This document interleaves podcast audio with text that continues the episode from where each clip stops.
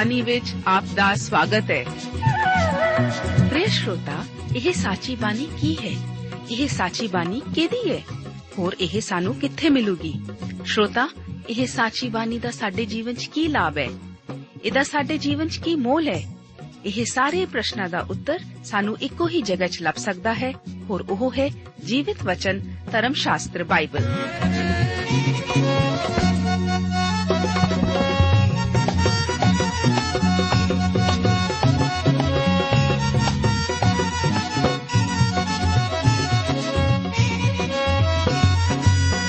ਧਰਮ ਸ਼ਾਸਤਰ ਬਾਈਬਲ। ਉਹੀ ਜੀਵਿਤ ਵਚਨ ਦਾ ਅਸੀਂ ਇਸ ਕਾਰਜਕ੍ਰਮ ਵਿੱਚ ਅਧਿਐਨ ਕਰਾਂਗੇ।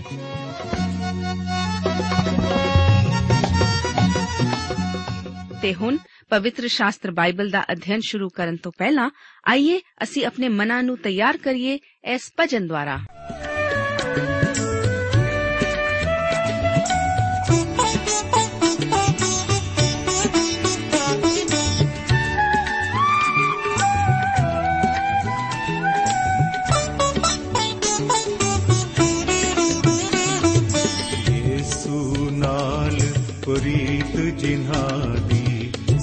पापी तर तर्वणगे ये सुनाल प्रीत जिह् सो पापी तर तर्वणगे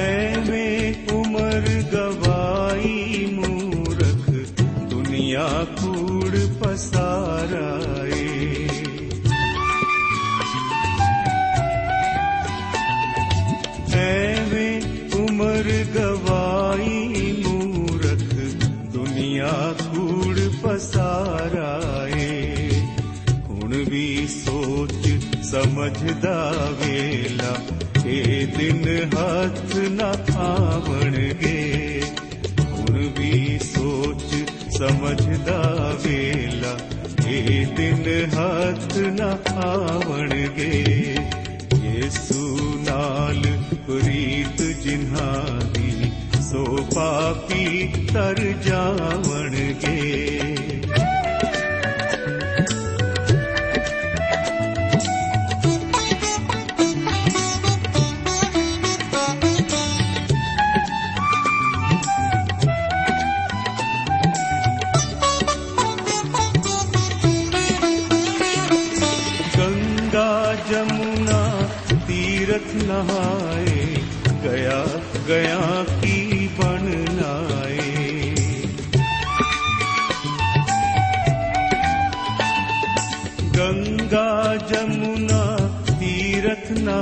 आए गया गया की बननाए यसु नाम जपण बिन प्यारे नरक अगण विच पावन गे यसु नाम जपण बिन प्यारे नरक अगन विच पावन गे यसु नाल प्रीत जिन्हार ਸੋ ਪਾਪੀ ਤਰ ਜਾਵਣਗੇ।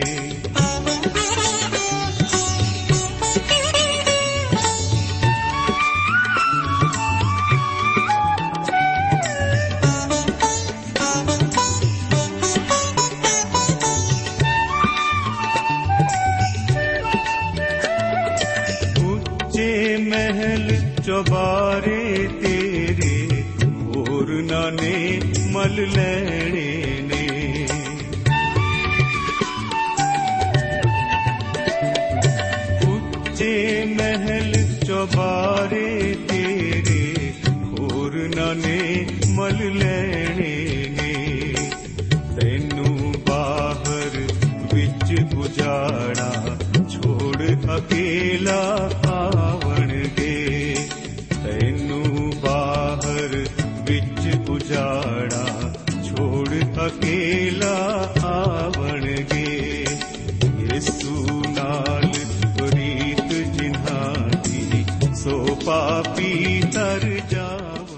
ਪਵਿੱਤਰ ਧਰਮ ਸ਼ਾਸਤਰ ਬਾਈਬਲ ਵਿੱਚ ਯੀਸ਼ੂ ਜੀ ਆਖਦੇ ਹਨ ਕਿ ਜੇ ਕੋਈ ਮੇਰੀਆਂ ਗੱਲਾਂ ਸੁਣੇ ਅਤੇ ਨਾ ਮੰਨੇ, ਤਾਂ ਮੈਂ ਉਹਨੂੰ ਦੋਸ਼ੀ ਨਹੀਂ ਠਹਿਰਾਉਂਦਾ।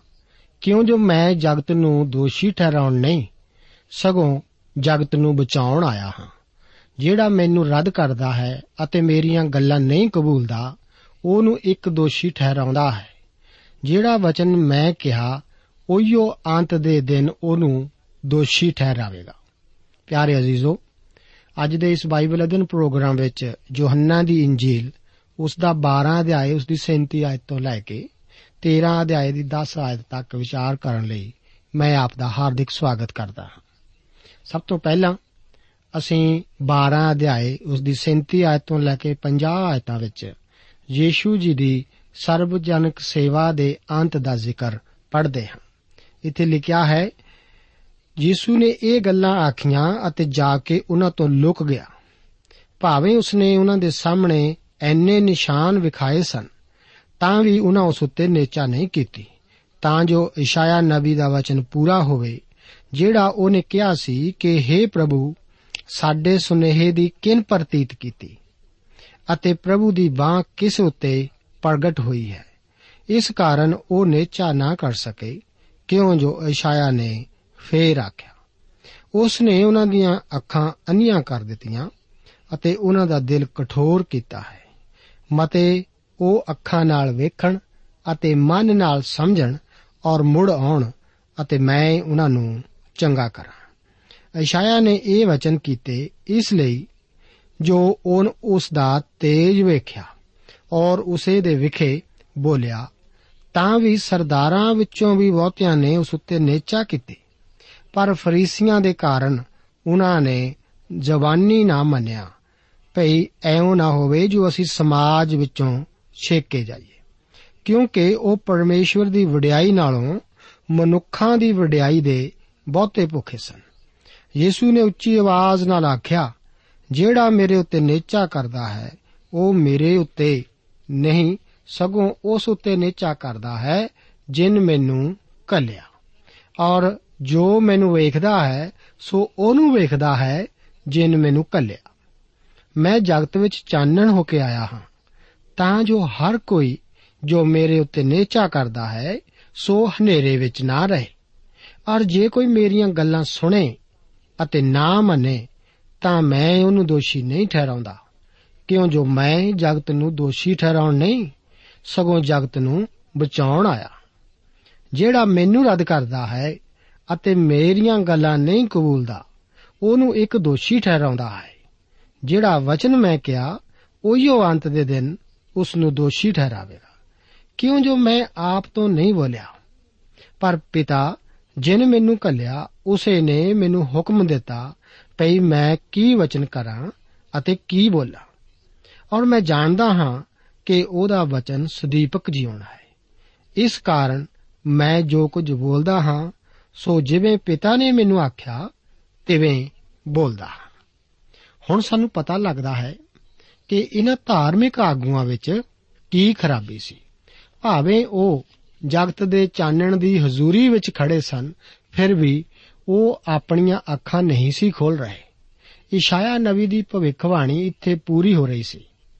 ਇੱਥੇ ਇਸ਼ਾਇਆ ਨਬੀ ਉਸ ਦੀ 53 ਅਧਿਆਇ ਦਾ ਜ਼ਿਕਰ ਹੈ, ਜੋ ਕਿ ਇੱਕ ਮਹਾਨ ਛੁਟਕਾਰੇ ਦਾ ਜ਼ਿਕਰ ਕਰਨ ਵਾਲਾ ਅਧਿਆਇ ਹੈ, ਜਿਸ ਵਿੱਚ ਮਸੀਹ ਦੀ ਮੌਤ ਦਾ ਬਿਆਨ ਹੈ। ਮਸੀਹ ਦੀ ਮੌਤ ਨੂੰ ਇੱਥੇ ਉਹਨਾਂ ਦੇ ਸਾਹਮਣੇ ਪੇਸ਼ ਕੀਤਾ ਗਿਆ ਹੈ, ਪਰ ਉਹਨਾਂ ਨੇ ਉਸ ਦਾ ਇਨਕਾਰ ਕੀਤਾ। ਉਹ ਉਸ ਰੋਸ਼ਨੀ ਵੱਲ ਨਹੀਂ ਸੀ ਤੱਕਦੇ ਜੋ ਕਿ ਉਹਨਾਂ ਦੇ ਅੱਗੇ ਪੇਸ਼ ਕੀਤੀ ਗਈ ਸੀ। ਉਹ ਇੱਕ ਐਸੇ ਮਨੁੱਖ ਦੀ ਤਰ੍ਹਾਂ ਸਨ ਜੋ ਸਵੇਰੇ ਉੱਠਦੇ ਸਾਰ ਆਪਣੇ ਆਪ ਨੂੰ ਇਹ ਆਖਦਾ ਹੈ ਕਿ ਮੈਂ ਅੱਜ ਨਹੀਂ ਦੇਖਾਂਗਾ ਅਤੇ ਮੈਂ ਆਪਣੀਆਂ ਅੱਖਾਂ ਸਾਰਾ ਦਿਨ ਬੰਦ ਰੱਖਾਂਗਾ। ਉਹ ਬਿਲਕੁਲ ਐਸੇ ਵਿਅਕਤੀ ਦੀ ਤਰ੍ਹਾਂ ਅੰਨਾ ਹੀ ਹੈ ਜਿਹੜਾ ਦੇਖ ਨਹੀਂ ਸਕਦਾ। ਅੱਗੇ ਇਸ਼ਾਇਆ ਨਵੀ 6 ਅਧਿਆਇ ਦਾ ਜ਼ਿਕਰ ਹੈ। ਇੱਥੇ ਲਿਖਿਆ ਹੈ ਕਿ ਉਸਨੇ ਉਹਨਾਂ ਦੀਆਂ ਅੱਖਾਂ ਅੰਨੀਆਂ ਕਰ ਦਿੱਤੀਆਂ ਅਤੇ ਉਹਨਾਂ ਦਾ ਦਿਲ ਕਠੋਰ ਕੀਤਾ ਹੈ। ਇਹ ਤਾਂ ਸੱਚ ਹੀ ਹੈ। ਪਰ ਸਾਨੂੰ ਇਸ ਦਾ ਅਰਥ ਇਸ ਦੇ ਨਾਲ ਸੰਬੰਧਿਤ ਵਚਨ ਨੂੰ ਧਿਆਨ ਵਿੱਚ ਰੱਖਦੇ ਹੋਏ ਹੀ ਲੈਣਾ ਚਾਹੀਦਾ ਹੈ। ਯੀਸ਼ੂ ਜੀ ਆਪਣੇ ਆਪ ਨੂੰ ਇਹਨਾਂ ਦੇ ਸਾਹਮਣੇ ਮਸੀਹਾ ਅਤੇ ਉਹਨਾਂ ਦਾ ਰਾਜਾ ਕਰਕੇ ਪੇਸ਼ ਕੀਤਾ ਹੈ। ਉਹਨਾਂ ਵਿਅਕਤੀਗਤ ਤੌਰ ਤੇ ਯੀਸ਼ੂ ਦਾ ਇਨਕਾਰ ਕੀਤਾ ਹੈ। ਹੁਣ ਯੀਸ਼ੂ ਦੀ ਉਹਨਾਂ ਨੂੰ ਤਿਆਗ ਦਿੰਦੇ ਹਨ। ਕਿਰਪਾ ਕਰਕੇ ਗੌਰ ਨਾਲ ਸੁਣੋ, ਕਿਉਂਕਿ ਇਹ ਲੋਕ ਯੀਸ਼ੂ ਨੂੰ ਨਹੀਂ ਸੀ ਸਵੀਕਾਰ ਕਰਨਾ ਚਾਹੁੰਦੇ। ਇਸ ਕਰਕੇ ਇੱਕ ਦਿਨ ਅਜਿਹਾ ਆ ਹੀ ਗਿਆ ਕਿ ਉਹ ਯੀਸ਼ੂ ਨੂੰ ਸਵੀਕਾਰ ਨਹੀਂ ਕਰ ਸਕਦੇ। ਮੇਰੇ ਦੋਸਤ, ਇਸ ਸੰਸਾਰ ਵਿੱਚ ਸਭ ਤੋਂ ਭਿਆਨਕ ਗੱਲ ਇਹੀ ਹੈ ਕਿ ਮਸੀਹ ਦੀ ਖੁਸ਼ਖਬਰੀ ਨੂੰ ਸੁਣ ਕੇ ਉਸ ਵੱਲੋਂ ਆਪਣਾ ਮੂੰਹ ਮੋੜ ਲੈਣਾ। ਜੇਕਰ ਆਪ ਲਗਾਤਾਰ ਸੁਣਦੇ ਹੀ ਜਾਓ, ਸੁਣਦੇ ਹੀ ਜਾਓ ਅਤੇ ਇਸ ਨੂੰ ਕਬੂਲ ਨਾ ਕਰੋ, ਨਾ ਉਸ ਤੇ ਅਮਲ ਕਰੋ, ਤਾਂ ਇੱਕ ਦਿਨ ਅਜਿਹਾ ਆ ਹੀ ਜਾਂਦਾ ਹੈ ਕਿ ਆਪ ਉਸ ਨੂੰ ਨਾ ਤਾਂ ਸੁਣ ਸਕਦੇ ਹੋ ਅਤੇ ਨਾ ਹੀ ਸਮਝ ਸਕਦੇ ਹੋ। ਆਪ ਨੂੰ ਉਸ ਚਰਵਾਹੇ ਦੀ ਗੱਲ ਯਾਦ ਹੋਵੇਗੀ ਜੋ ਕਿ ਕਈ ਵਾਰ ਇੱਕ ਸ਼ੇਰ ਦੇ ਆਉਣ ਦੀ ਝੂਠੀ ਹੀ ਅਫਵਾਹ ਫੈਲਾਉਂਦਾ ਰਿਹਾ। ਆਖਰ ਇੱਕ ਦਿਨ ਐਸਾ ਹੋਇਆ ਹੀ ਕਿ ਉਹ ਸ਼ੇਰ ਜ਼ਰੂਰ ਆਇਆ ਅਤੇ ਉਸਨੇ ਉਸ ਦਾ ਨਾਸ਼ ਕੀਤਾ। ਪਰਮੇਸ਼ਰ ਪਰਮੇਸ਼ਰ ਹੀ ਹੈ ਅਤੇ ਅੰਤ ਨੂੰ ਉਸ ਦਾ ਵਚਨ ਹੀ ਸਥਿਰ ਰਹਿੰਦਾ ਹੈ।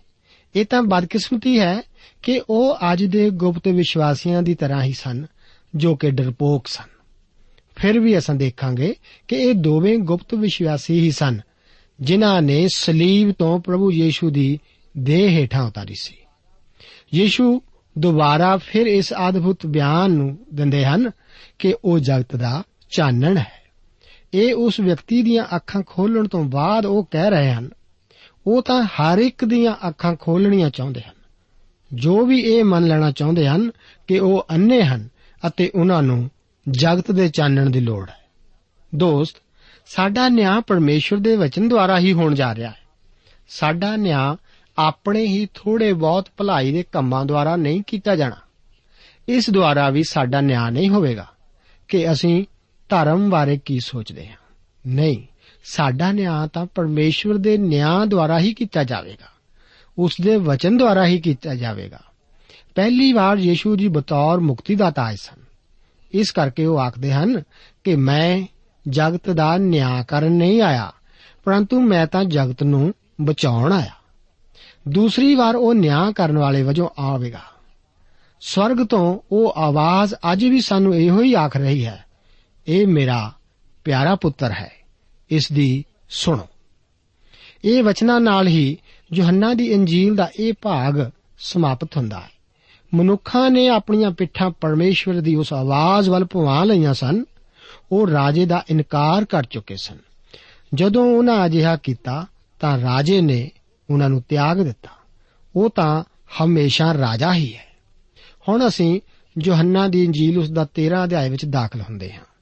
ਮੁੱਖ ਵਿਸ਼ੇ ਵਜੋਂ ਅਸੀਂ ਯੀਸ਼ੂ ਜੀ ਨੂੰ ਇਸ ਅਧਿਆਏ ਵਿੱਚ ਆਪਣੇ ਚੇਲਿਆਂ ਦੇ ਪੈਰ ਧੋਂਦੇ ਦੇਖਦੇ ਹਾਂ। ਇਸੇ ਨਾਲ ਹੀ ਇਸ ਅੰਜੀਲ ਦੇ ਚੌਥੇ ਮੁੱਖ ਭਾਗ ਦਾ ਆਰੰਭ ਹੁੰਦਾ ਹੈ। ਇਹ ਭਾਗ 13 ਤੋਂ ਲੈ ਕੇ 17 ਅਧਿਆਇਆਂ ਵਿੱਚ ਯੀਸ਼ੂ ਜੀ ਦੁਆਰਾ ਆਪਣੇ ਗਵਾਹਾਂ ਨੂੰ ਆਪਣੀ ਸਾਖੀ ਦਿੱਤੇ ਜਾਣ ਦਾ ਜ਼ਿਕਰ ਕਰਦਾ ਹੈ। ਇੱਕ ਹੋਰ ਤਰੀਕੇ ਨਾਲ ਇਸ ਯੋਹੰਨਾ ਦੀ ਅੰਜੀਲ ਦੀ ਵੰਡ ਕਰਨ ਨਾਲ ਅਸੀਂ 1 ਤੋਂ 12 ਅਧਿਆਇਆਂ ਨੂੰ ਚਾਨਣ ਦਾ ਵਿਸ਼ਾ ਕਹਿ ਸਕਦੇ ਹਾਂ। ਇੱਥੇ ਯੀਸ਼ੂ ਜੀ ਦੀ ਸਰਵਜਨਕ ਸੇਵਾ ਦਾ ਜ਼ਿਕਰ ਹੈ, ਜਿਸ ਵਿੱਚ ਯੀਸ਼ੂ ਜੀ ਆਪਣੇ ਆਪ ਨੂੰ ਜਗਤ ਦਾ ਚਾਨਣ ਆਖਦੇ ਹਨ। ਉਹ ਭਾਗ ਜਿਸ ਨੂੰ ਅਸੀਂ ਚੁਵਾਰੇ ਵਾਲੇ ਪ੍ਰਵਚਨ ਆਖਦੇ ਹਾਂ, ਇਸ 13 ਤੋਂ ਲੈ ਕੇ 17 ਅਧਿਆਇਆਂ ਵਿੱਚ ਹੈ। ਇਹਨਾਂ ਵਿੱਚ ਮੁੱਖ ਵਿਸ਼ਾ ਪਿਆਰ ਹੈ। ਯੀਸ਼ੂ ਜੀ ਆਪਣੇ ਨਿੱਜ ਲੋਕਾਂ ਨਾਲ ਪਿਆਰ ਕਰਦੇ ਹਨ। ਇਸ ਇੰਜੀਲ ਦਾ ਆਖਰੀ ਭਾਗ 18 ਤੋਂ ਲੈ ਕੇ 21 ਅਧਿਆਇਆਂ ਵਿੱਚ ਜੀਉਣ ਬਾਰੇ ਹੈ। ਉਹ ਸਾਨੂੰ ਜੀਉਣ ਦੇਣ ਆਇਆ ਅਤੇ ਇਹ ਜੀਉਣ ਉਸ ਦੇ ਖੁਦ ਵਿੱਚ ਹੀ ਹੈ। ਸਾਡਾ ਜੀਵਨ ਉਸ ਦੀ ਮੌਤ ਦੁਆਰਾ ਮਿਲਦਾ ਹੈ। ਪ੍ਰਭੂ ਜੀ ਨੇ ਚਾਰ ਪ੍ਰਮੁੱਖ ਉਪਦੇਸ਼ ਦਿੱਤੇ ਸਨ। ਜਿਵੇਂ ਕਿ ਪਹਾੜੀ ਉਪਦੇਸ਼, ਉਸ ਤੋਂ ਬਾਅਦ ਰਹੱਸਪੂਰਨ ਦ੍ਰਿਸ਼ਟਾਂਤਾਂ ਵਾਲਾ ਉਪਦੇਸ਼ ਅਤੇ ਉਸ ਤੋਂ ਬਾਅਦ ਜੈਤੂਨ ਦੇ ਪਹਾੜ ਉੱਤੇ ਦਿੱਤਾ ਉਪਦੇਸ਼ ਅਤੇ ਹੁਣ ਅਸੀਂ ਚੁਬਾਰੇ ਵਾਲੇ ਉਪਦੇਸ਼ ਕੋਲ ਆਉਂਦੇ ਹਾਂ, ਜਿਸ ਦਾ ਜ਼ਿਕਰ ਯੋਹੰਨਾ 13 ਤੋਂ ਲੈ ਕੇ 17 ਅਧਿਆਇਆਂ ਵਿੱਚ ਮਿਲਦਾ ਹੈ। ਇਹ ਸਾਰੇ ਉਪਦੇਸ਼ਾਂ ਵਿੱਚੋਂ ਇੱਕ ਮਹਾਨ ਉਪਦੇਸ਼ ਹੈ। ਇਹ ਸਭ ਤੋਂ ਲੰਬਾ ਹੈ ਅਤੇ ਇਹ ਅੱਜ ਵੀ ਸਾਡੇ ਲਈ ਅਰਥਪੂਰਨ ਹੈ, ਕਿਉਂਕਿ ਇਸ ਵਕਤ ਉਹਨਾਂ ਨੇ ਆਪਣੇ ਨਿੱਜ ਲੋਕਾਂ ਨੂੰ ਚੁਬਾਰੇ ਵਿੱਚ ਲਿਆਂਦਾ ਅਤੇ ਉਹਨਾਂ ਨੂੰ ਨਵੀਆਂ ਸੱਚਾਈਆਂ ਦਾ ਭੇਦ ਦੱਸਿਆ। ਇਹ ਸਾਡੇ ਵਾਸਤੇ ਅੱਜ ਵੀ ਬਿਲਕੁਲ ਨਵਾਂ ਹੀ ਹੈ। ਇਸ ਦੇ ਬਰਾਬਰ ਕੁਝ ਵੀ ਨਹੀਂ ਹੈ। ਉਸ ਦੀ ਸਰਵਜਨਕ ਸੇਵਾ ਸਮਾਪਤ ਹੋ ਚੁੱਕੀ ਹੈ ਅਤੇ ਲੋਕ ਉਸ ਦਾ ਤਿਰਸਕਾਰ ਕਰ ਚੁੱਕੇ ਹਨ। ਹੁਣ ਯੀਸ਼ੂ ਜੀ ਸਾਡੇ ਵਾਸਤੇ ਆਪਣੇ ਪਿਆਰ ਦੀ ਗੱਲ ਕਰਦੇ ਹਨ ਕਿ ਅਸੀਂ ਕਿਸ ਤਰ੍ਹਾਂ ਮਸੀਹੀ ਜੀਵਨ ਜੀਣਾ ਹੈ। ਯੀਸ਼ੂ ਜੀ ਨੇ ਆਪਣੇ ਜੀਵਨ ਲਈ ਕੀ ਕੁਝ ਪ੍ਰਬੰਧ ਕੀਤਾ ਹੈ? ਉਸ ਦੇ ਨਿੱਜ ਲੋਕਾਂ ਅਤੇ ਉਸ ਦੇ ਆਪਣੇ ਖੁਦ ਵਿਚਕਾਰ ਕੀ ਰਿਸ਼ਤਾ ਹੈ? ਕਿਉਂਕਿ ਉਹ ਹੁਣ ਸਲੀਬ ਵੱਲ ਵਧਦੇ ਜਾਂਦੇ ਹਨ, ਉਹ ਹੁਣ ਫਰੀਸੀਆਂ ਧਾਰਮਿਕ ਆਗੂਆਂ ਜਾਂ ਰੋਮੀ ਸਰਕਾਰ ਲਈ ਕੋਈ ਸੰਦੇਸ਼ ਨਹੀਂ ਦੇ ਰਹੇ। ਇਹ ਸੰਦੇਸ਼ ਤਾਂ ਉਸ ਦੇ ਨਿੱਜ ਲੋਕਾਂ ਵਾਸਤੇ ਹੀ ਹੈ। ਇਸ ਭਾਗ ਵਿੱਚ ਯੀਸ਼ੂ ਜੀ ਦੁਆਰਾ ਆਪਣੇ ਚੇਲਿਆਂ ਦੇ ਪੈਰ ਧੋਣਾ ਇੱਕ ਬਹੁਤ ਅਸੁਭਾਵਿਕ ਘਟਨਾ ਹੀ ਜਾਪਦੀ ਹੈ। ਯੀਸ਼ੂ ਜੀ ਆਪਣੇ ਸਵਰਗੀ ਤੇਜ ਨੂੰ ਛੱਡ ਕੇ ਇਸ ਧਰਤੀ ਉੱਤੇ ਆਉਂਦੇ ਹਨ ਅਤੇ ਇੱਕ ਗੁਲਾਮ ਦੀ ਥਾਂ ਲੈ ਕੇ ਆਪਣੇ ਚੇਲਿਆਂ ਦੇ ਪੈਰ ਧੋਂਦੇ ਹਨ। ਆਪ ਨੂੰ ਯਾਦ ਹੋਵੇਗਾ ਕਿ ਪਿਛਲੇ ਅਧਿਆਏ ਵਿੱਚ ਯੀਸ਼ੂ ਜੀ ਦੇ ਪੈਰਾਂ ਨੂੰ ਮਸਾ ਕੀਤਾ ਗਿਆ ਸੀ।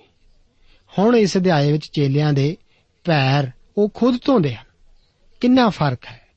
ਜਦੋਂ ਉਹ ਸਾਡੇ ਮੁਕਤੀ ਦਾਤਾ ਇਸ ਸੰਸਾਰ ਵਿੱਚੋਂ ਗੁਜ਼ਰ ਰਹੇ ਸਨ ਉਸ ਨੇ ਕਿਸੇ ਵੀ ਅਸ਼ੁੱਧਤਾਈ ਨੂੰ ਨਹੀਂ ਸੀ ਛੁਇਆ ਉਹ ਪਵਿੱਤਰ નિર્ਦੋਸ਼ ਅਤੇ ਨਿਸ਼ਕਲੰਕ ਸੀ। ਪੈਰ ਇੱਕ ਵਿਅਕਤੀ ਦੀ ਚਾਲ ਦਾ ਜ਼ਿਕਰ ਕਰਦੇ ਹਨ ਅਤੇ ਪ੍ਰਭੂ ਯੀਸ਼ੂ ਜੀ ਦੇ ਪੈਰਾਂ ਦਾ ਅਤਰ ਨਾਲ ਮਸਾ ਕਰਨਾ ਪ੍ਰਭੂ ਯੀਸ਼ੂ ਜੀ ਦੀ ਚਾਲ ਦੀ ਮਿੱਠੀ ਸੁਗੰਧੀ ਦਾ ਜ਼ਿਕਰ ਕਰਦਾ ਹੈ। ਚੇਲਿਆਂ ਦੇ ਪੈਰਾਂ ਨੂੰ ਧੋਣ ਦੀ ਜ਼ਰੂਰਤ ਸੀ।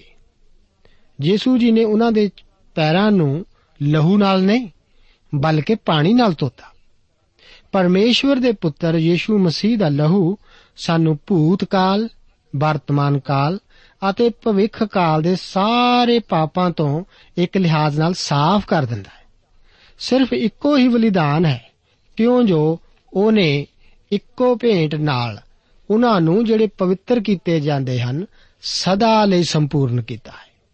ਆਪ ਅਤੇ ਮੈਂ ਜਦੋਂ ਪਾਪੀ ਦੇ ਵਜੋਂ ਯੀਸ਼ੂ ਮਸੀਹ ਜੀ ਕੋਲ ਆਏ ਸੀ, ਤਾਂ ਇਹ ਉਸ ਦਾ ਬਹਾਇਆ ਹੋਇਆ ਖੂਨ ਹੀ ਸੀ, ਜਿਸ ਨੇ ਕਿ ਇੱਕੋ ਵਾਰ ਹਮੇਸ਼ਾ ਹਮੇਸ਼ਾ ਵਾਸਤੇ ਸਾਨੂੰ ਸਾਫ਼ ਕੀਤਾ ਸੀ ਅਤੇ ਸਾਨੂੰ ਪਰਮੇਸ਼ਵਰ ਦੀ ਹਜ਼ੂਰੀ ਵਿੱਚ ਖੜੇ ਹੋਣ ਦੇ ਯੋਗ ਬਣਾਇਆ।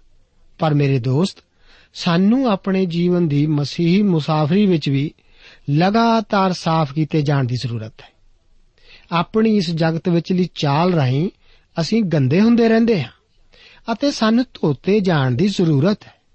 ਅਸੀਂ ਦੇਖਦੇ ਹਾਂ ਕਿ ਇੱਥੇ ਪ੍ਰਭੂ ਯੀਸ਼ੂ ਜੀ ਨੇ ਆਪਣੇ ਚੇਲਿਆਂ ਦੇ ਪੈਰ ਇਸੇ ਹੀ ਨਿਸ਼ਚਿਤ ਉਦੇਸ਼ ਲਈ ਧੋਤੇ ਸਨ। ਚੇਲਿਆਂ ਦੇ ਪੈਰ ਯੀਸ਼ੂ ਜੀ ਦੁਆਰਾ ਧੋਤੇ ਜਾਣ ਦੇ ਤਿੰਨ ਕਾਰਨ ਦੱਸਣ ਦੀ ਵਿਆਖਿਆ ਕੀਤੀ ਗਈ ਹੈ। ਹੁਣ ਜਦੋਂ ਅਸੀਂ ਯੋਹੰਨਾ ਦੀ ਇੰਜੀਲ ਦੇ 13 ਅਧਿਆਏ ਦੀਆਂ 1 ਤੋਂ 10 ਆਇਤਾਂ ਤੱਕ ਪੜ੍ਹਦੇ ਹਾਂ, ਆਓ ਅਸੀਂ ਇਸ ਉੱਤੇ ਗੌਰ ਕਰੀਏ। ਵਚਨ ਵਿੱਚ ਲਿਖਿਆ ਹੈ, ਫਸਾ ਦੇ ਤਿਉਹਾਰ ਤੋਂ ਪਹਿਲਾਂ ਯੀਸ਼ੂ ਨੇ ਇਹ ਜਾਣ ਕੇ ਕਿ ਮੇਰੀ ਘੜੀ ਆ ਪਹੁੰਚੀ ਹੈ ਜਾਂ ਮੈਂ ਇਸ ਜਗਤ ਨੂੰ ਛੱਡ ਕੇ ਪਿਤਾ ਦੇ ਕੋਲ ਜਾਵਾਂ, ਆਪਣੇ ਨਿੱਜ ਲੋਕਾਂ ਨਾਲ ਜਿਹੜੇ ਜਗਤ ਵਿੱਚ ਸਨ, ਪਿਆਰ ਕਰਕੇ ਉਹਨਾਂ ਨੂੰ ਅੰਤ ਤੋੜੀ ਪਿਆਰ ਕਰਦਾ ਰਿਹਾ। ਔਰ ਖਾਣ ਦੇ ਵੇਲੇ ਜਦ ਸ਼ੈਤਾਨ ਸ਼ਮਾਉਨ ਦੇ ਪੁੱਤਰ ਯਹੂਦਾ ਇਸਕਰੀਓਤੀ ਦੇ ਦਿਲ ਵਿੱਚ ਇਹ ਪਾ ਚੁੱਕਿਆ ਸੀ, ਜੋ ਉਹ ਉਸ ਨੂੰ ਫੜਵਾ ਦੇਵੇ, ਤਦ ਯੀਸ਼ੂ ਇਹ ਜਾਣ ਕੇ ਭਈ ਪਿਤਾ ਨੇ ਸਭੋ ਕੁਝ ਮੇਰੇ ਹੱਥ ਵਿੱਚ ਸੌਂਪਿਆ ਹੈ। ਅਤੇ ਮੈਂ ਪਰਮੇਸ਼ਵਰ ਦੇ ਕੋਲੋਂ ਆਇਆ ਹਾਂ ਅਤੇ ਪਰਮੇਸ਼ਵਰ ਦੇ ਕੋਲ ਜਾਂਦਾ ਹਾਂ। ਖਾਣੇ ਤੋਂ ਉੱਠਿਆ ਔਰ ਆਪਣੇ ਬਸਤਰ ਲਾ ਛੱਡੇ ਔਰ ਪਰਨਾ ਲੈ ਕੇ ਆਪਣਾ ਲੱਕ ਬੰਨਿਆ। ਫਿਰ ਬਾਟੀ ਵਿੱਚ ਜਲ ਪਾ ਕੇ ਉਹ ਚੇਲਿਆਂ ਦੇ ਪੈਰ ਧੋਣ ਅਤੇ ਉਸ ਪਰਨੇ ਨਾਲ ਜਿਹੜਾ ਵਧਾ ਹੋਇਆ ਸੀ ਪੂੰਝਣ ਲੱਗਾ। ਸੋ ਉਹ ਸ਼ਮਾਉਨ ਪਤਰਸ ਕੋਲ ਆਇਆ। ਉਹਨੇ ਉਸ ਨੂੰ ਆਖਿਆ, ਪ੍ਰਭੂ ਜੀ, ਤੂੰ ਮੇਰੇ ਪੈਰ ਧੋਂਦਾ ਹੈ? ਯੀਸ਼ੂ ਨੇ ਉਹਨੂੰ ਉੱਤਰ ਦਿੱਤਾ, ਜੋ ਮੈਂ ਕਰਦਾ ਹਾਂ, ਸੋ ਤੂੰ ਹੁਣ ਨਹੀਂ ਜਾਣਦਾ, ਪਰ ਇਹਦੇ ਪਿੱਛੋਂ ਸਮਝੇਗਾ। ਪਤਰਸ ਨੇ ਉਸ ਨੂੰ ਕਿਹਾ, ਤੈਂ ਮੇਰੇ ਪੈਰ ਕਦੇ ਨਾ ਧੋਣੇ। ਯੀਸ਼ੂ ਨੇ ਉਹਨੂੰ ਉੱਤਰ ਦਿੱਤਾ, ਜੇ ਮੈਂ ਤੈਨੂੰ ਨਾ ਧੋਵਾਂ, ਤਾਂ ਮੇਰੇ ਨਾਲ ਤੇਰਾ ਕੋਈ ਹਿੱਸਾ ਨਾ ਹੋਵੇਗਾ। ਸ਼ਮਾਉਨ ਪਤਰਸ ਨੇ ਉਹਨੂੰ ਆਖਿਆ, ਪ੍ਰਭੂ ਜੀ ਨਿਰੇ ਮੇਰੇ ਪੈਰ ਹੀ ਨਹੀਂ, ਸਗੋਂ ਹੱਥ ਔਰ ਸਿਰ ਵੀ ਧੋ। ਯੀਸ਼ੂ ਨੇ ਉਹਨੂੰ ਆਖਿਆ ਜਿਹੜਾ ਨਲਾਇਆ ਗਿਆ ਹੈ, ਉਹਨੂੰ ਬਿਨਾਂ ਪੈਰ ਧੋਣ ਦੇ ਹੋਰ ਕੁਝ ਲੋੜ ਨਹੀਂ। ਸਗੋਂ ਸਾਰਾ ਸ਼ੁੱਧ ਹੈ। ਔਰ ਤੁਸੀਂ ਸ਼ੁੱਧ ਹੋ, ਪਰ ਸਭੋ ਨਹੀਂ। ਉਹ ਤਾਂ ਆਪਣੇ ਫੜਵਾਉਣ ਵਾਲੇ ਨੂੰ ਜਾਣਦਾ ਸੀ। ਇਸੇ ਕਰਕੇ ਉਸਨੇ ਆਖਿਆ, ਭਈ ਤੁਸੀਂ ਸਭੋ ਸ਼ੁੱਧ ਨਹੀਂ ਹੋ। ਇੱਥੇ ਅਸੀਂ ਦੇਖਦੇ ਹਾਂ ਕਿ ਯੀਸ਼ੂ ਜੀ ਨੇ ਚੇਲਿਆਂ ਦੇ ਪੈਰ ਇਸ ਕਰਕੇ ਧੋਤੇ ਸਨ ਕਿ ਉਹ ਇਸ ਜਗਤ ਨੂੰ ਛੱਡ ਕੇ ਚਲੇ ਜਾਣਗੇ। ਜਦੋਂ ਉਹ ਵਾਪਸ ਸਵਰਗ ਨੂੰ ਚਲੇ ਜਾਣਗੇ, ਤਾਂ ਵੀ ਉਹਨਾਂ ਦੀ ਸੇਵਕਾਈ ਜਾਰੀ ਰਹੇਗੀ। ਉਸਨੇ ਆਪਣੀ ਪਛਾਣ ਆਪਣੇ ਲੋਕਾਂ ਨਾਲ ਬਣਾਈ ਸੀ ਅਤੇ ਉਹ ਅੱਜ ਵੀ ਆਪਣੇ ਚੇਲਿਆਂ ਦੇ ਪੈਰ ਧੋਂਦਾ ਹੈ। ਇਹ ਤਾਂ ਮਨੁੱਖੀ ਜਗਤ ਹੈ, ਇੱਕ ਪਾਪੀ ਜਗਤ। ਇਹ ਸਭਿਅਤਾ ਪਰਮੇਸ਼ਰ ਵਿਰੋਧੀ ਅਤੇ ਮਸੀਹ ਵਿਰੋਧੀ ਹੈ ਅਤੇ ਪਰਮੇਸ਼ਰ ਦੇ ਨਿਆਂ ਦੇ ਅਧੀਨ ਹੈ, ਕਿਉਂਕਿ ਉਹ ਇਸ ਸੰਸਾਰ ਨੂੰ ਹੁਣ ਛੱਡ ਰਹੇ ਹਨ। ਉਹ ਉਹਨਾਂ ਦੇ ਪੈਰ ਧੋਂਦਾ ਹੈ। ਦੂਸਰਾ ਕਾਰਨ ਇਹ ਹੈ ਕਿ ਉਹ ਆਪਣੇ ਨਿੱਜ ਲੋਕਾਂ ਨਾਲ ਪਿਆਰ ਕਰਦਾ ਸੀ। ਉਹ ਅੰਤ ਤੋੜੀ ਉਹਨਾਂ ਨੂੰ ਪਿਆਰ ਕਰਦੇ ਰਹੇ, ਕਿਉਂਕਿ ਉਹਨਾਂ ਨੂੰ ਆਪਣੇ ਨਿੱਜ ਲੋਕਾਂ ਨਾਲ ਪਿਆਰ ਸੀ। ਇਸ ਕਰਕੇ ਉਹ ਪਿਤਾ ਕੋਲ ਜਾ ਰਹੇ ਹਨ। ਉਹ ਆਪਣੇ ਨਿੱਜ ਲੋਕਾਂ ਨੂੰ ਬਚਾਉਣ ਲਈ ਮੋਏ ਸਨ ਅਤੇ ਉਹਨਾਂ ਨੂੰ ਬਚਾਏ ਰੱਖਣ ਲਈ ਹੀ ਉਹ ਜ਼ਿੰਦਾ ਹਨ। ਸਾਡਾ ਮੁਕਤੀਦਾਤਾ ਬਹੁਤ ਅਨੋਖਾ ਹੈ ਅਤੇ ਉਹ ਸਾਨੂੰ ਅੰਤ ਤੋੜੀ ਪਿਆਰ ਕਰਦਾ ਹੈ। ਉਹ ਸਾਨੂੰ ਇੱਕ ਸਦੀਪਕ ਪਿਆਰ ਨਾਲ ਪਿਆਰ ਕਰਦਾ ਹੈ। ਅਸੀਂ ਉਸ ਨੂੰ ਸਾਨੂੰ ਪਿਆਰ ਕਰਨ ਤੋਂ ਨਹੀਂ ਰੋਕ ਸਕਦੇ। ਤੀਸਰਾ ਕਾਰਨ ਯੀਸ਼ੂ ਜੀ ਦੁਆਰਾ ਆਪਣੇ ਚੇਲਿਆਂ ਦੇ ਪੈਰ ਧੋਣ ਦਾ ਇਹ ਸੀ ਕਿ ਇਹਨਾਂ ਬੁਲਾਇਆ, ਇਹਨਾਂ ਬਿਨਾਂ ਬੁਲਾਇਆ ਗੈਰ ਵਿਅਕਤੀ ਉਸ ਕਮਰੇ ਵਿੱਚ ਦਾਖਲ ਹੋ ਗਿਆ ਸੀ। ਉਸ ਦਾ ਨਾਮ ਸ਼ੈਤਾਨ ਸੀ। ਸ਼ੈਤਾਨ ਨੇ ਯਹੂਦਾ ਸਕਰਿਓਤੀ ਦੇ ਮਨ ਵਿੱਚ ਇਹ ਪਾ ਦਿੱਤਾ ਸੀ ਕਿ ਉਹ ਯੀਸ਼ੂ ਨੂੰ ਫੜਵਾ ਦੇਵੇ। ਜਦੋਂ ਮਸੀਹੀ ਕੰਮ ਵਿੱਚ ਸ਼ੈਤਾਨ ਦਾਖਲ ਹੋ ਜਾਵੇ ਤਾਂ ਇਸ ਦਾ ਅਸਰ ਦੂਸਰਿਆਂ ਉੱਤੇ ਪੈਂਦਾ ਹੈ। ਅਤੇ ਇਹ ਜ਼ਰੂਰੀ ਹੋ ਜਾਂਦਾ ਹੈ ਕਿ ਪ੍ਰਭੂ ਉਹਨਾਂ ਨੂੰ ਧੋਵੇ ਜੇਕਰ ਅਸੀਂ ਯੀਸ਼ੂ ਨਾਲ ਸੰਗਤ ਕਰਨੀ ਹੈ, ਤਾਂ ਜ਼ਰੂਰੀ ਹੈ ਕਿ ਉਹ ਸਾਨੂੰ ਧੋਵੇ ਅੱਗੇ ਗੌਰ ਕਰੋ ਕਿ ਇਸ ਫਸਾ ਦੇ ਪਰਵ ਦੇ ਦੌਰਾਨ ਹੋਰ ਕੀ ਕੁਝ ਹੋਇਆ। ਇੱਥੇ ਖਾਣ ਦੇ ਵੇਲੇ ਤੋਂ ਭਾਵ ਪ੍ਰਭੂ ਭੋਜ ਤੋਂ ਨਹੀਂ ਹੈ। ਯੋਹੰਨਾ ਤਾਂ ਪ੍ਰਭੂ ਭੋਜ ਦਾ ਜ਼ਿਕਰ ਹੀ ਛੱਡ ਦਿੰਦਾ ਹੈ। ਹੋ ਸਕਦਾ ਹੈ ਇਹ ਅਜਿਹਾ ਇਸ ਕਰਕੇ ਹੈ ਕਿਉਂਕਿ ਜਦੋਂ ਇਹ ਯੋਹੰਨਾ ਦੀ ਇੰਜੀਲ ਲਿਖੀ ਗਈ ਸੀ, ਉਸ ਸਮੇਂ ਪਹਿਲਾਂ ਹੀ ਮਸੀਹੀ ਲੋਕ ਸਨ, ਜੋ ਕਿ ਪ੍ਰਭੂ ਭੋਜ ਨੂੰ ਇੱਕ ਰੀਤ ਵਜੋਂ ਲੈ ਰਹੇ ਸਨ। ਪ੍ਰਭੂ ਯੀਸ਼ੂ ਮਸੀਹ ਦੇ ਵਿਅਕਤੀਗਤ ਨਾਲੋਂ ਕਿਸੇ ਵੀ ਰੀਤ ਨੂੰ ਮਹੱਤਵ ਦੇਣਾ ਸੱਚਮੁੱਚ ਖਤਰਨਾਕ ਹੁੰਦਾ ਹੈ। ਇਸ ਸਹਿਭਾਗਤਾ ਨਾਲੋਂ ਪਰਮੇਸ਼ਰ ਦੇ ਵਚਨ ਨੂੰ ਜਾਣਨਾ ਜ਼ਿਆਦਾ ਮਹੱਤਵਪੂਰਨ ਹੈ। ਪਰਮੇਸ਼ਰ ਦੇ ਵਚਨ ਦੇ ਗਿਆਨ ਤੋਂ ਬਗੈਰ ਕਿਸੇ ਵੀ ਰੀਤ ਵਿੱਚ ਕੋਈ ਵੀ ਬਰਕਤ ਨਹੀਂ ਹੈ। ਇਹ ਤਾਂ ਤੁਹਾਡੇ ਦਿਲ ਵਿੱਚ ਮਸੀਹ ਅਤੇ ਤੁਹਾਡੇ ਪੇਟ ਵਿੱਚ ਰੋਟੀ ਹੀ ਹੈ। ਆਪ ਦੇ ਪੇਟ ਵਿਚਲੀ ਰੋਟੀ ਜ਼ਿਆਦਾ ਦੇਰ ਨਹੀਂ ਰਹੇਗੀ, ਪਰ ਤੁਹਾਡੇ ਦਿਲ ਵਿੱਚ ਮਸੀਹ ਦਾ ਹੋਣਾ ਮਹੱਤਵਪੂਰਨ ਹੈ। ਮੇਰਾ ਵਿਸ਼ਵਾਸ ਹੈ ਕਿ ਇਸੇ ਕਰਕੇ ਯੋਹੰਨਾ ਪ੍ਰਭੂ ਭੋਜ ਦਾ ਜ਼ਿਕਰ ਕਰਨਾ ਛੱਡ ਜਾਂਦਾ ਹੈ। ਯੀਸ਼ੂ ਜੀ ਦੁਆਰਾ ਫਿਰ ਆਖਦੇ ਹਨ ਕਿ ਉਹ ਜਿਹਾ ਇਸ ਕਰਕੇ ਕਰ ਰਹੇ ਹਨ ਕਿਉਂਕਿ ਉਹ ਵਾਪਸ ਪਿਤਾ ਕੋਲ ਜਾ ਰਹੇ ਹਨ। ਹੁਣ ਉਹ ਆਪਣਾ ਚੋਗਾ ਲਾ ਦਿੰਦੇ ਹਨ ਅਤੇ ਪਰਨੇ ਨਾਲ ਆਪਣਾ ਲੱਕ ਬੰਨ ਲੈਂਦੇ ਹਨ। ਉਹ ਹੁਣ ਇੱਕ ਨੌਕਰ ਦੀ ਥਾਂ ਲੈਂਦੇ ਹਨ। ਹੁਣ ਉਹ ਸੇਵਾ ਕਰਨ ਵਾਲਾ ਪਰਨਾ ਬੰਨ ਕੇ ਚੇਲਿਆਂ ਦੇ ਪੈਰ ਧੋਣ ਲਈ ਤਿਆਰ ਹਨ। ਕੂਚ 21 ਅਧਿਆਏ ਵਿੱਚ ਅਸੀਂ ਗੁਲਾਮਾਂ ਬਾਰੇ ਪੜ੍ਹਿਆ ਸੀ ਕਿ ਉਹ 7ਵੇਂ ਸਾਲ ਤੋਂ ਬਾਅਦ ਆਜ਼ਾਦ ਜੋ ਕਿ ਜਾ ਸਕਦਾ ਸੀ। ਪਰ ਫਿਰ ਵੀ ਜੇਕਰ ਉਹਦੇ ਮਾਲਕ ਨੂੰ ਉਸ ਪਤਨੀ ਦਿੱਤੀ ਹੋਵੇ, ਤਾਂ ਜੇਕਰ ਉਹ ਆਪਣੇ ਮਾਲਕ ਅਤੇ ਪਤਨੀ ਅਤੇ ਬੱਚਿਆਂ ਨਾਲ ਪਿਆਰ ਹੋਣ ਕਰਕੇ ਨਾ ਜਾਣਾ ਚਾਹੇ, ਤਾਂ ਸਵੈ ਇੱਛਾ ਅਨੁਸਾਰ ਹਮੇਸ਼ਾ ਵਾਸਤੇ ਰਹਿ ਸਕਦਾ ਸੀ। ਜਦੋਂ ਪ੍ਰਭੂ ਯੀਸ਼ੂ ਜੀ ਦੇਹਧਾਰੀ ਮਨੁੱਖ ਬਣ ਕੇ ਇਸ ਧਰਤੀ ਉੱਤੇ ਆਏ, ਤਾਂ ਉਹਨਾਂ ਨੇ ਇੱਕ ਦਾਸ ਦਾ ਰੂਪ ਧਾਰਨ ਕੀਤਾ ਸੀ। ਉਹ ਆਜ਼ਾਦ ਮੁਫਤ ਵਿੱਚ ਜਾ ਸਕਦਾ ਸੀ, ਪਰ ਉਹ ਸਾਨੂੰ ਮੁਕਤੀ ਪ੍ਰਦਾਨ ਕਰਨ ਲਈ ਸਰੀਰ ਉਤੇ ਮੋਏ ਸਨ।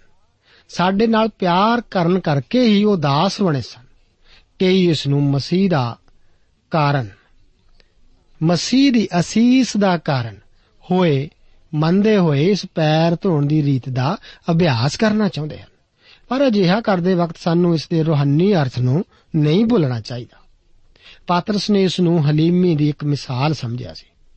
ਪਰ ਪ੍ਰਭੂ ਜੀ ਉਸ ਨੂੰ ਆਖਦੇ ਹਨ, ਜੋ ਮੈਂ ਕਰਦਾ ਹਾਂ, ਸੋ ਤੂੰ ਹੁਣ ਨਹੀਂ ਜਾਣਦਾ, ਪਰ ਇਹਦੇ ਪਿੱਛੋਂ ਸਮਝੇਗਾ। ਅੱਗੇ ਯੀਸ਼ੂ ਜੀ ਆਖਦੇ ਹਨ ਕਿ ਜੇ ਮੈਂ ਤੈਨੂੰ ਨਾ ਧੋਵਾਂ, ਤਾਂ ਮੇਰੇ ਨਾਲ ਤੇਰਾ ਕੋਈ ਹਿੱਸਾ ਨਾ ਹੋਵੇਗਾ। ਇਸ ਦਾ ਅਰਥ ਹੈ ਕਿ ਉਹਨਾਂ ਦੁਆਰਾ ਇਸ ਤਰ੍ਹਾਂ ਧੋਤੇ ਜਾਣ ਤੋਂ ਬਿਨਾ ਉਸ ਨਾਲ ਕੋਈ ਸੰਗਤ ਨਹੀਂ ਕੀਤੀ ਜਾ ਸਕਦੀ। ਫਸਾ ਦਾ ਪਰਵ ਵੀ ਉਹਨਾਂ ਦੀ ਮੌਤ ਦਾ ਜ਼ਿਕਰ ਹੀ ਕਰਦਾ ਹੈ। ਉਹਨਾਂ ਦਾ ਫਸਾ ਦੇ ਖਾਣੇ ਤੋਂ ਉੱਠਣਾ ਉਹਨਾਂ ਦੇ ਦੁਬਾਰਾ ਜੀ ਉੱਠਣ ਦਾ ਜ਼ਿਕਰ ਕਰਦਾ ਹੈ। ਮਸੀਹ ਅੱਜ ਸਾਨੂੰ ਕਿਵੇਂ ਧੋਂਦਾ ਹੈ?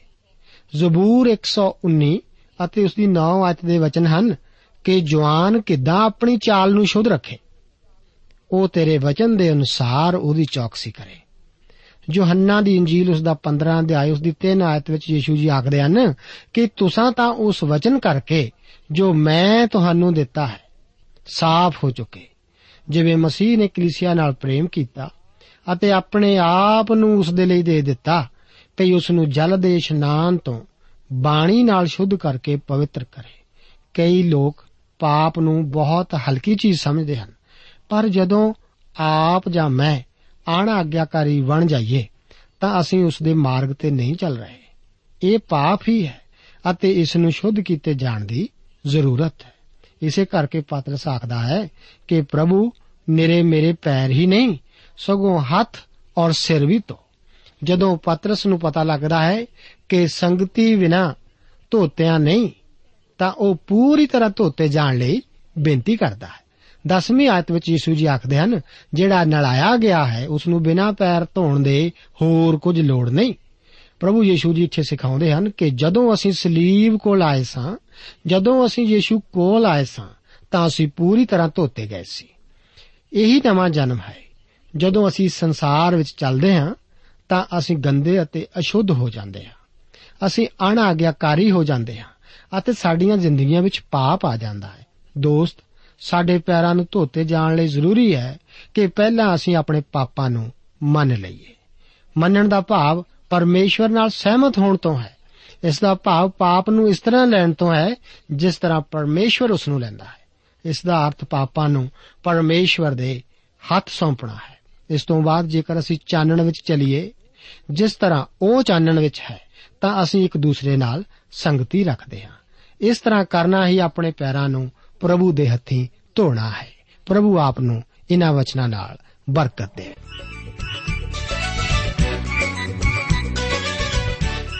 ਦੋਸਤੋ, ਸਾਨੂੰ ਉਮੀਦ ਹੈ ਕਿ ਇਹ ਕਾਰਜਕ੍ਰਮ ਤੁਹਾਨੂੰ ਪਸੰਦ ਆਇਆ ਹੋਵੇਗਾ ਤੇ ਇਹ ਕਾਰਜਕ੍ਰਮ ਸੁਣ ਕੇ ਤੁਹਾਨੂੰ ਬਰਕਤਾਂ ਮਿਲੀਆਂ ਹੋਣਗੀਆਂ। ਜੇ ਤੁਸੀਂ ਇਹ ਕਾਰਜਕ੍ਰਮ ਦੇ ਬਾਰੇ ਕੁਝ ਪੁੱਛਣਾ ਚਾਹੁੰਦੇ ਹੋ, ਤੇ ਸਾਨੂੰ ਇਸ ਪਤੇ ਤੇ ਲਿਖੋ। ਪ੍ਰੋਗਰਾਮ ਸੱਚੀ ਬਾਣੀ पोस्ट बॉक्स नंबर एक सत एक पंज सेक्टर छत्ती, चंडीगढ़ एक छ ज़ीरो ज़ीरो, तीन, छ। पता एक बार फिर सुन लो। प्रोग्राम सचिवी वाणी post box number one seven one five sector thirty six Chandigarh one six zero zero three six साडा ईमेल पता है ਇੱਕ ਵਾਰ ਫੇਰ ਸੁਣ ਲਓ programme Sachi Bani post box number 1715 sector 36 Chandigarh 160036 ਸਾਡਾ ਈਮੇਲ ਪਤਾ ਹੈ punjabi.ttb@twr.in ਪਤਾ ਇੱਕ ਵਾਰ ਫੇਰ ਸੁਣ ਲਓ punjabi.ttb@twr.in ਹੁਣ ਸਾਡੇ ਪ੍ਰੋਗਰਾਮ ਦਾ ਸਮੇਂ ਸਮਾਪਤ ਹੁੰਦਾ ਹੈ। ਉਮੀਦ ਹੈ ਅਗਲੇ ਪ੍ਰੋਗਰਾਮ ਵਿੱਚ ਤੁਹਾਡੇ ਨਾਲ ਫੇਰ ਪੇਂਟ ਹੋਏਗੀ। ਰੱਬ ਤੁਹਾਨੂੰ ਬਰਕਤ ਦੇ।